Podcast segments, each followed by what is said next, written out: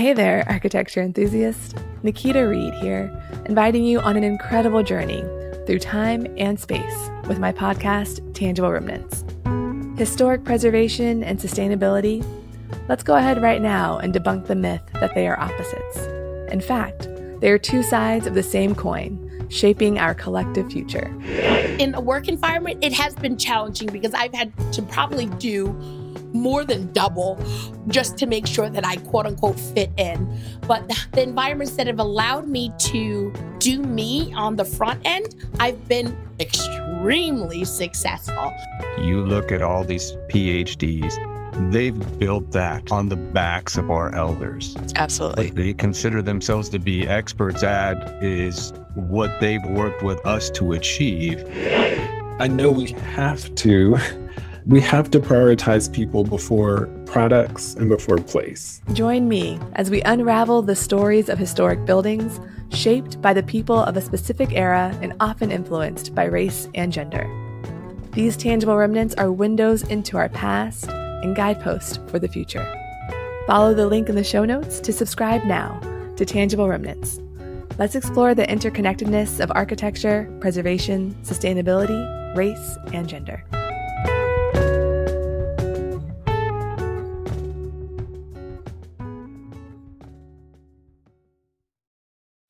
Okay, take three. Hopefully, final, final, final.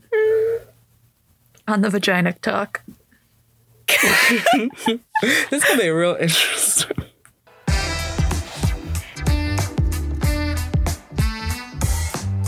Marhaba and assalamu alaikum. Welcome back to She Builds Podcast, where we share stories about women in the design and construction field, one lady at a time. Like we mentioned last week, this season we're going Dua Leon. All of the ladies of our second season are from all over the globe. On today's episode, we will talk about the star architect, the icon, the legend, Zaha Hadid. We'll go a little bit further into her life and talk about how Zaha is the GOAT, aka the greatest of all time. I'm Jessica Rogers, trying to finish the Alicia Keys audiobook in Washington, D.C., and I'm joined by my fellow co hosts, Lizzie and. Hey there. I'm Lizzie Rar, and I'm reading The Seven Husbands of Evelyn Hugo in San Francisco. Shakomako.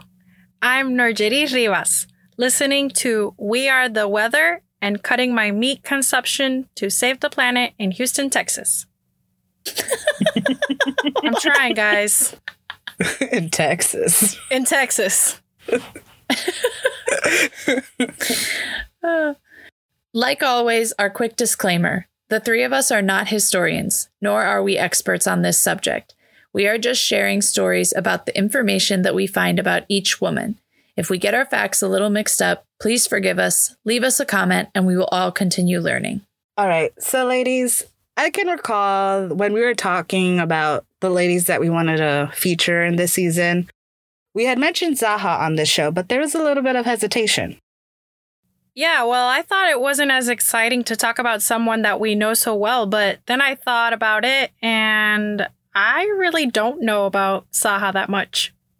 There's a lot about her that we don't know. Like, how did she get to be Zaha Hadid? yeah, exactly. I think the point is trying to shine light on untold stories of women, some of which we've never heard of. So the hesitation might have just been that Zaha is probably the most well known female architect. But I do also think it's important to look at women who did become super well known so that we can learn more about their history and how they got where they are.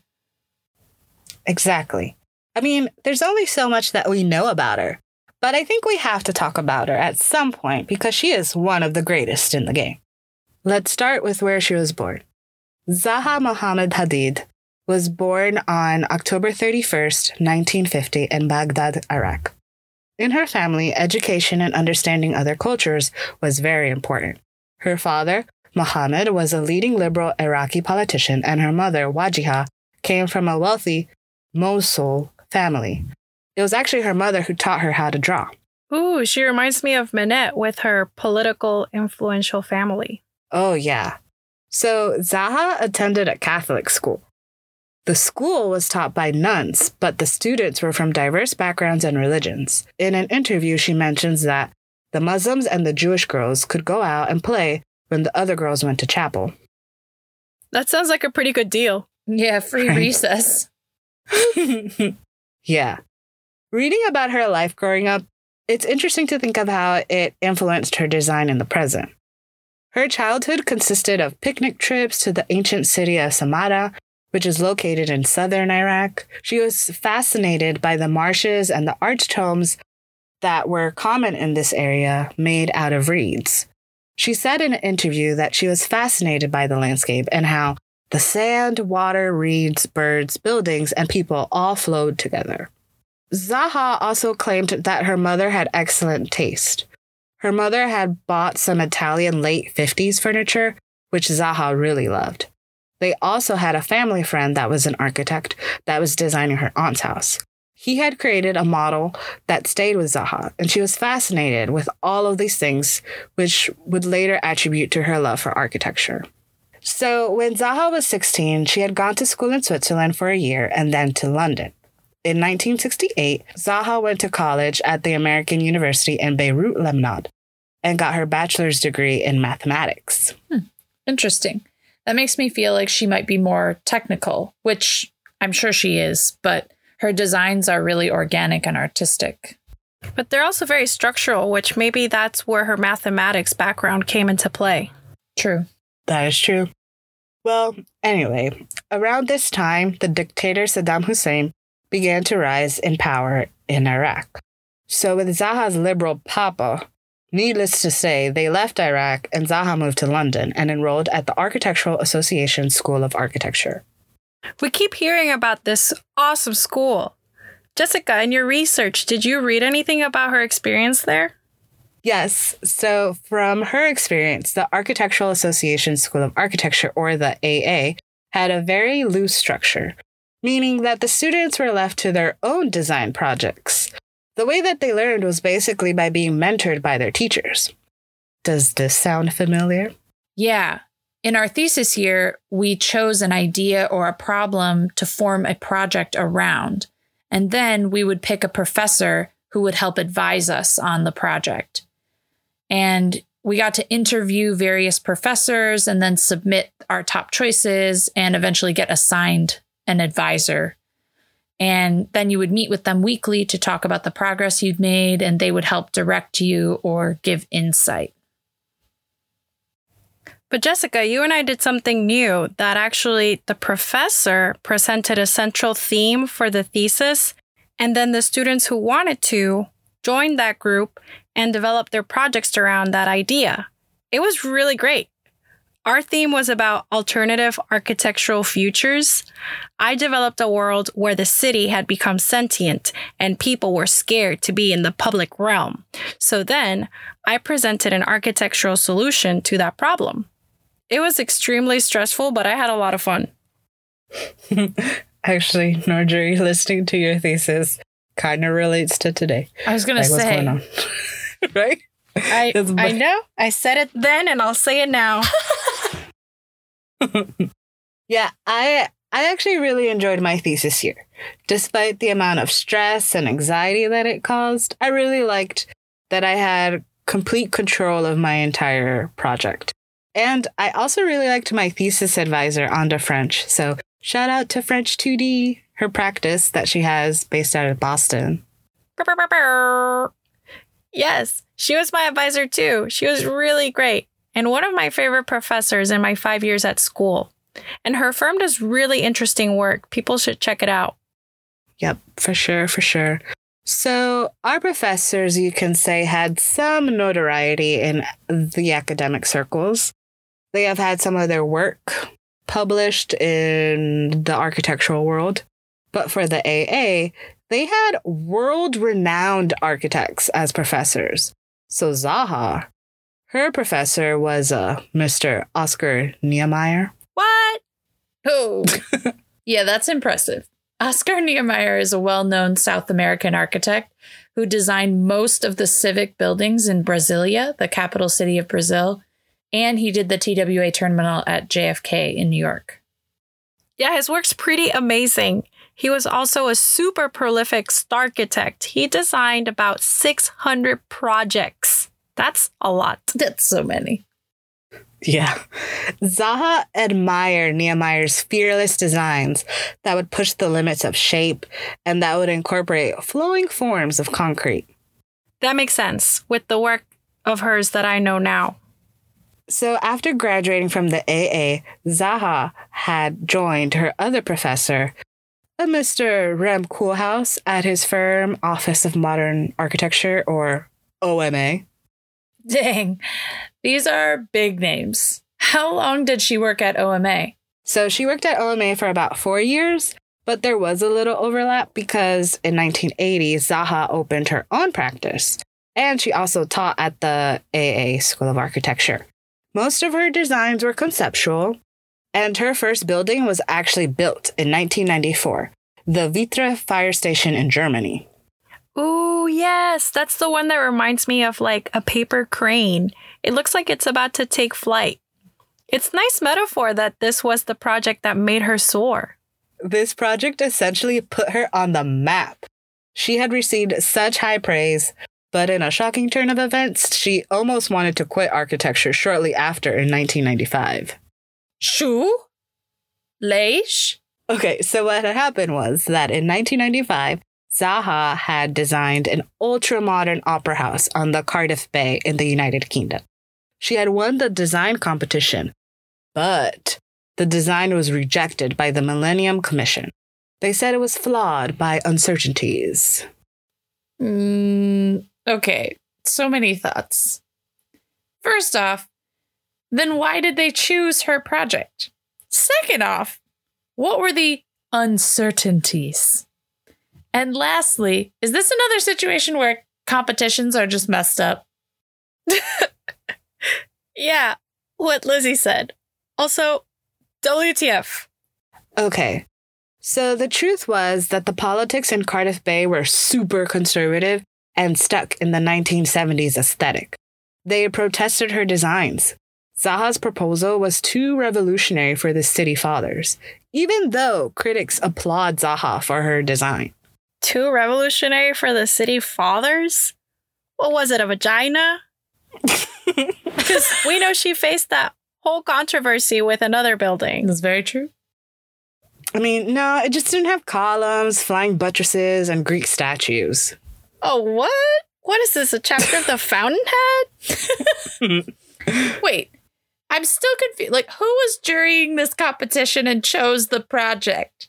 Like, is it not the city council, the people in the community? I'm like, I'm just still very confused as to why it was chosen if all these people are such stick in the muds. Yeah, as I dug deeper, there's so much more. If you ask Zaha, she would tell you that she felt like they didn't like her because of her ethnic background and gender. And in papers and on the radio, they just didn't like that she was a foreigner. Tahatak. So the jurors that were part of the music and design community really liked the design, and that's why she had won. But, well, okay, let me read you this quote from Jonathan Glancey, who wrote in The Guardian, that talks about the situation. He says, Ah, yes, the Cardiff Bay Opera House. In 1994, Hadid had designed a magical theatre for the Welsh coast. It would have become the most radical and compelling building in Britain but an alliance of narrow minded politicians, peevish commentators, and asserted dullards holding the lottery purse strings ensured it was never built. Hmm. I see. So it's the people who are going to pay for it that got all up in arms. Mm. Ugh. It's just so frustrating. And honestly, their loss. I mean, I bet it would have brought tourism and it would have become an iconic building of the city that people would know. Homer Khasrani. Yes. Zaha took this really hard. She had told the London Evening Standard, It was such a depressing time. I didn't look very depressed, but it was very dire. I made the conscious decision not to stop, but it could have gone the other way. Yo, Homegirl was thinking about becoming a painter or a teacher. Could you imagine a world with no Zaha? La, la, la, la. Mm-mm. That's wild to think that she didn't want to keep going. Although, I mean, I kind of understand it would be really tough to feel like they were totally rejecting her, especially early in her career, but I'm glad that she powered through. Yeah, architecture can be such a vulnerable profession because when we design, we're putting pieces of ourselves out there. And it's really hard when people tear it apart. So we have to develop like this really thick skin, but it's not easy. There's a lot of blood, sweat, and tears that shed along the way. Yeah, I also forgot to mention, but this announcement was made just three days before Christmas. Ooh, happy holidays. Yeah. Well, Zaha is Zaha, right? So she kept going and kept doing competitions, which led her to win the design of the Rosenthal Center for Contemporary Arts in Cincinnati. That building is such an inspiration. It's exactly the type of building we would have done in studio in architecture school, but she did it in real life. It's these series of planes that appear to be floating, and the way the light shines through the facade. It tells such a wonderful story. It fits the context of the buildings around it, and it has its own presence at the same time. It's wonderful. At first, it doesn't look like the typical Zaha project that would come into mind today, but if you look at it closely, it has strong traces of Zahaness with the way volumes play with each other, blades cutting through space, and how people move inside. This is very much my style of what I think is a gorgeous project. I really like it too. You can tell that with this project, she was starting to define her signature style, you know? But get this by winning this design, Zaha beat Daniel Libeskind and Bernard Tschumi. Whoa. That's kind of cool. Those are two very famous architects. But then again, so is Zaha. True, but was she that famous then? Well, maybe not as famous as Daniel Libeskind and Bernard Tschumi. Right. But by designing this museum, this was this project was Zaha's first commission in the United States.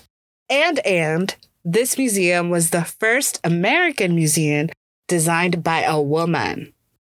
What? That's that's super awesome, but I'm also blown away and sad that this was the first museum designed by a woman. What year was this? I was thinking the exact same thing, Lizzie. Yeah, so won this project in 1998. Ugh. Are you kidding me? No. Dude, we were alive during that time. Google, Google existed before a woman designed an American museum. I need to let that sink in because I I just can't believe it. لا لا مش قادرة أصدق. Yep. While we were alive, Zaha was kicking ass and taking names. My favorite quote about the project comes from the New York Times when they called the museum the most important American building to be completed since the Cold War. Wow. That is some high praise. And to think that she was not even an American. Right? Yep, yep. Yella. So that project was completed in 2003. Do you guys remember some of her other high profile projects? I know the London Aquatic Center for the London Olympics in 2012 and the Guangzhou Opera House in China. Oh, yeah.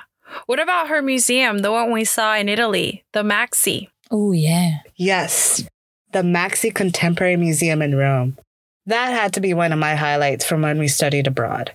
Witnessing Zaha greatness in person, you know? Mm-hmm. Yeah, I really liked that building and getting to walk through it. OMG, we could do an entire episode on this building. it's so attractive. Curves for days. Circulation on display. How the stairs are so monumental and exposed as these black elements in the surrounding white interiors. The different levels and each experience they create, it's just truly Zaha, truly amazing. I remember it made it into my sketchbook in Italy. I'll I'll have to show you guys. Mm. And I like the rendering for the Al Wakra Stadium that some people call the Vagina Building. First of all, it doesn't even look like a vagina that much. What? Mm. Yeah. Second of all, whatever. With all the phallic buildings that we have and no one even bats an eyelash at, So what if there's one building that barely resembles a vagina if you squint your eyes? okay, first off, I agree with you about the ratio of phallic to vaginal buildings out there in the world, but mm-hmm. I have to disagree. You don't think it looks like a vagina?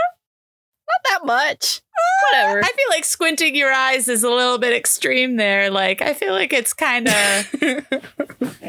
Okay, we can have artistic differences. Yeah, that's fair, you know, but Something to note about Zaha's work, you know, whether believe Al Wakra looks like a vagina or not, they all had a consistent theme or a certain aesthetic. Her projects just exuded effortless form. They appeared to morph and change shape as one moves through space. And, you know, Zaha was known as the lady or the queen of the curves. This mm-hmm. was also around the time that computer aided design was becoming more popular. right. And this allowed architects and engineers to become more daring in their designs, you could say. It definitely attributed to her more futuristic design approach.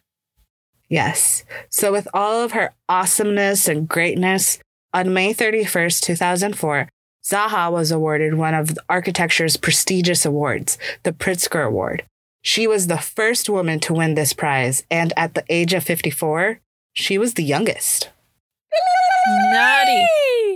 Mabruk! yeah. Nutty how not long ago that was. But I'm so glad her impressive body of work was recognized. And you know what? This wasn't the only award that she received. yeah, she was awarded the Royal Institute of British Architects Stirling Prize for Excellence in Architecture in 2010 and 2011. Besides her awards, she also taught in the States. She taught at the Harvard GSD, Yale, Columbia University in New York City, Ohio State. She taught all around the world. Yeah. And in 2012, Zaha was even appointed Dame Commander of the Order of the British Empire for services to architecture. Oh, like Jane Drew! Oh, Mhm. so we're supposed to be calling her Dame Zaha Hadid. Ah. Yep, Dame Zaha. So, on March 31st, 2016, at the age of 65, Zaha passed away. Do you guys remember your thoughts from when she passed? Yeah, total shock and sadness. She was such an inspiration to us. Yeah, I remember it felt really surreal. And I was really just shocked at how young she was. Mm-hmm. Oh, yeah. I'm not gonna lie, this one felt really heavy on my chest. For so long, she was the only woman architect that I knew.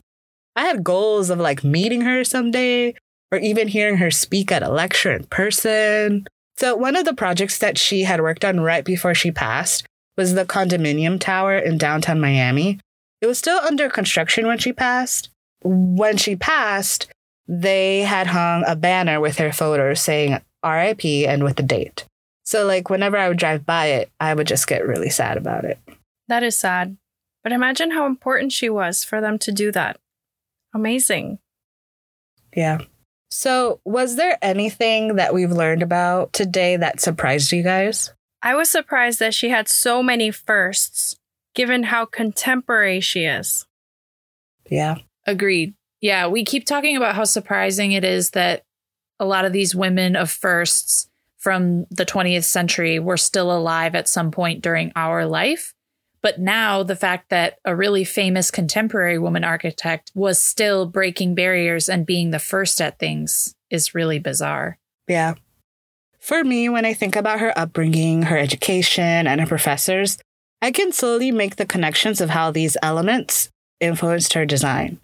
But I wanted to read a quote from her about her future as an architect. I started out trying to create buildings that would sparkle like isolated jewels. Now I want them to connect, to form a new kind of landscape, to flow together with contemporary cities and the lives of their people. Hmm. I get the desire to create isolated jewels, but I agree architecture is so much more meaningful when it's in conversation with its context and maybe begins a new conversation, but still as a part of the whole and flows. Mhm. Yeah. I agree. I think there are times where standalone, standout buildings are interesting maybe because they disrupt the surrounding style or the fabric of a city. But I also think that when they relate to the surroundings in some way, it definitely grounds a project and makes it feel like it couldn't have just been dropped anywhere. And I think Zaha did a good job of doing both of those things. Agreed. Yeah. Zaha was known for a lot of things. Some would call her a diva. I mentioned earlier that she was known as the Lady of Curves, but I think all would call her designs fearless. One of my favorite quotes from her is when she talks about her unique style. She says, I can be my own worst enemy. As a woman, I'm expected to want everything to be nice and to be nice myself. It's a very English thing. I don't design nice buildings. I don't like them. I like the architecture to have some raw, vital, earthy quality. That's interesting. I can see her buildings in a way don't ask permission. They're not afraid of anything.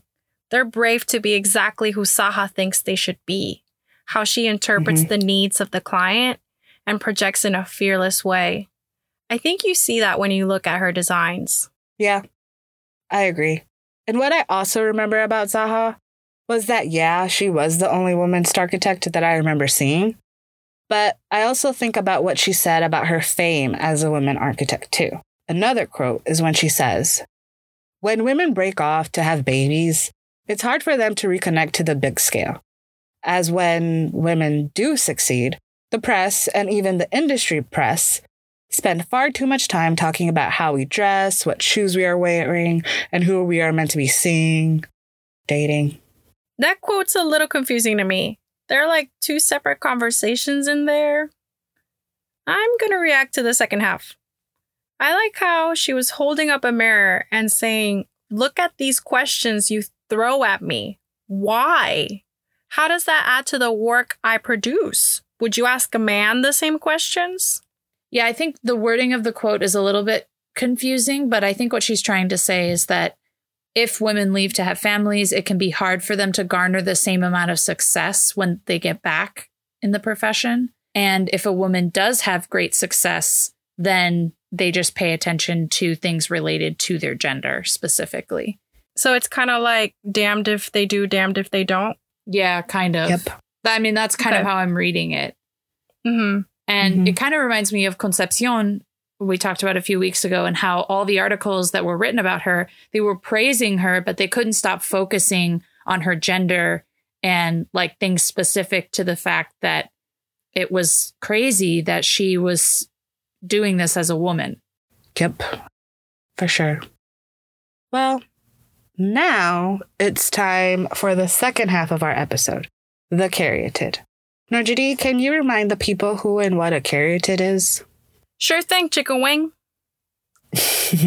A caryatid is a stone carving of a woman used as a column or a pillar to support the structure of a Greek or Greek style building. Each episode will choose a caryatid, a woman who is working today, furthering the profession through their work, and who ties into the historical woman of our episode. So, our caryatid for this week's episode is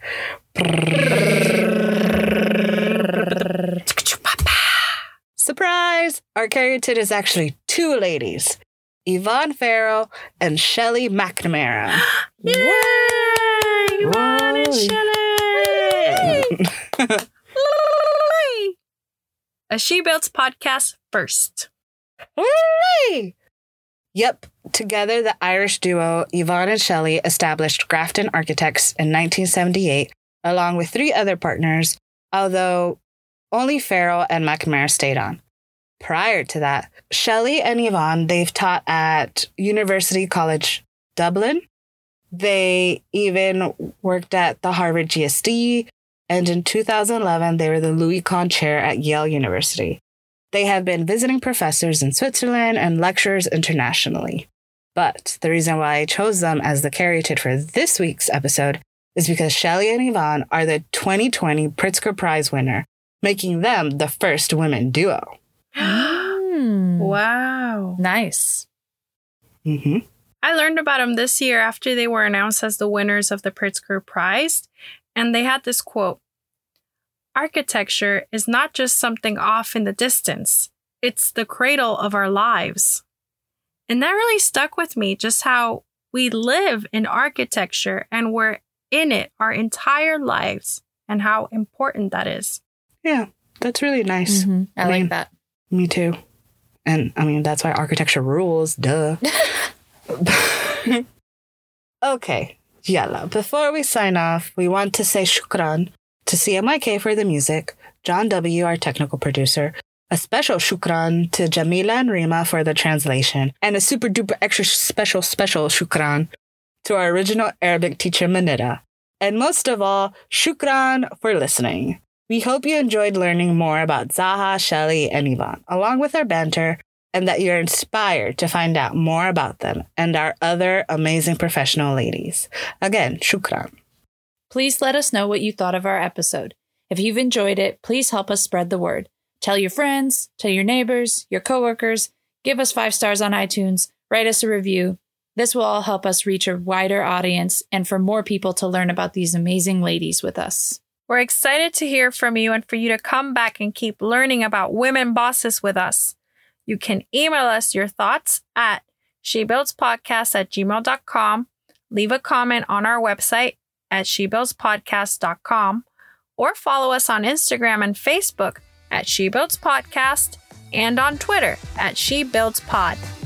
Until then, Wadayan. Tabana Haruk. masalama. I mean, all vaginas look different. Okay, fine. Well, So even, maybe your vagina. Oh, that's yeah, not maybe it. mine looks different.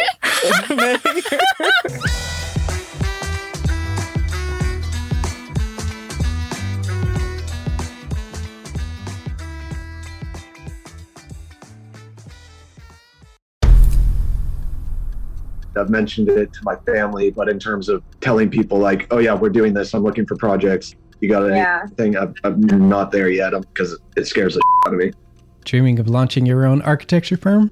Well, buckle up for a wild ride with Emerging, the podcast that shares what it's really like to start an architecture firm. Where do we begin? We don't even know what type of business to formalize as. Is it an LLC? Is it an LLP? Like, how are taxes? I mean, the list is astronomical. Season 1 featured founders Jeffrey, Lexi, and Chris, owners of Level Studio Architecture, are your fearless guides on this unfiltered journey from napkin sketches to a thriving studio. One evening, stumbled into one last dive, we sat at the bar and pondered our postgraduate futures. Amidst the conversation, a napkin became the canvas for our aspirations, sketching plans and milestones, sealing our heartfelt commitment and shared dreams. In drawing down dreams on a napkin collectively, that then, you know, in your head, you've rooted, like, oh, I'm connected to these people, like, long term. The process of starting an architecture practice brims with excitement and challenges, demanding meticulous planning, flawless execution, and unyielding resilience. I kind of hate the term because it's so overly used, but I think everybody knows imposter syndrome, and I think it's it's so real to this day. I I, I don't know if it's with everybody, but with me, I'm always questioning like, us, can we do this? Are we ready to do this? Are we prepared? Can we do it? Did we just decide a name? We did it, guys. Oh The my one that god! came out of nowhere. They come out of nowhere. I liked it. I saw it. Ready to turn your aspirations into reality? Follow the link in the show notes to subscribe to Emerging and chart your own path to architectural success.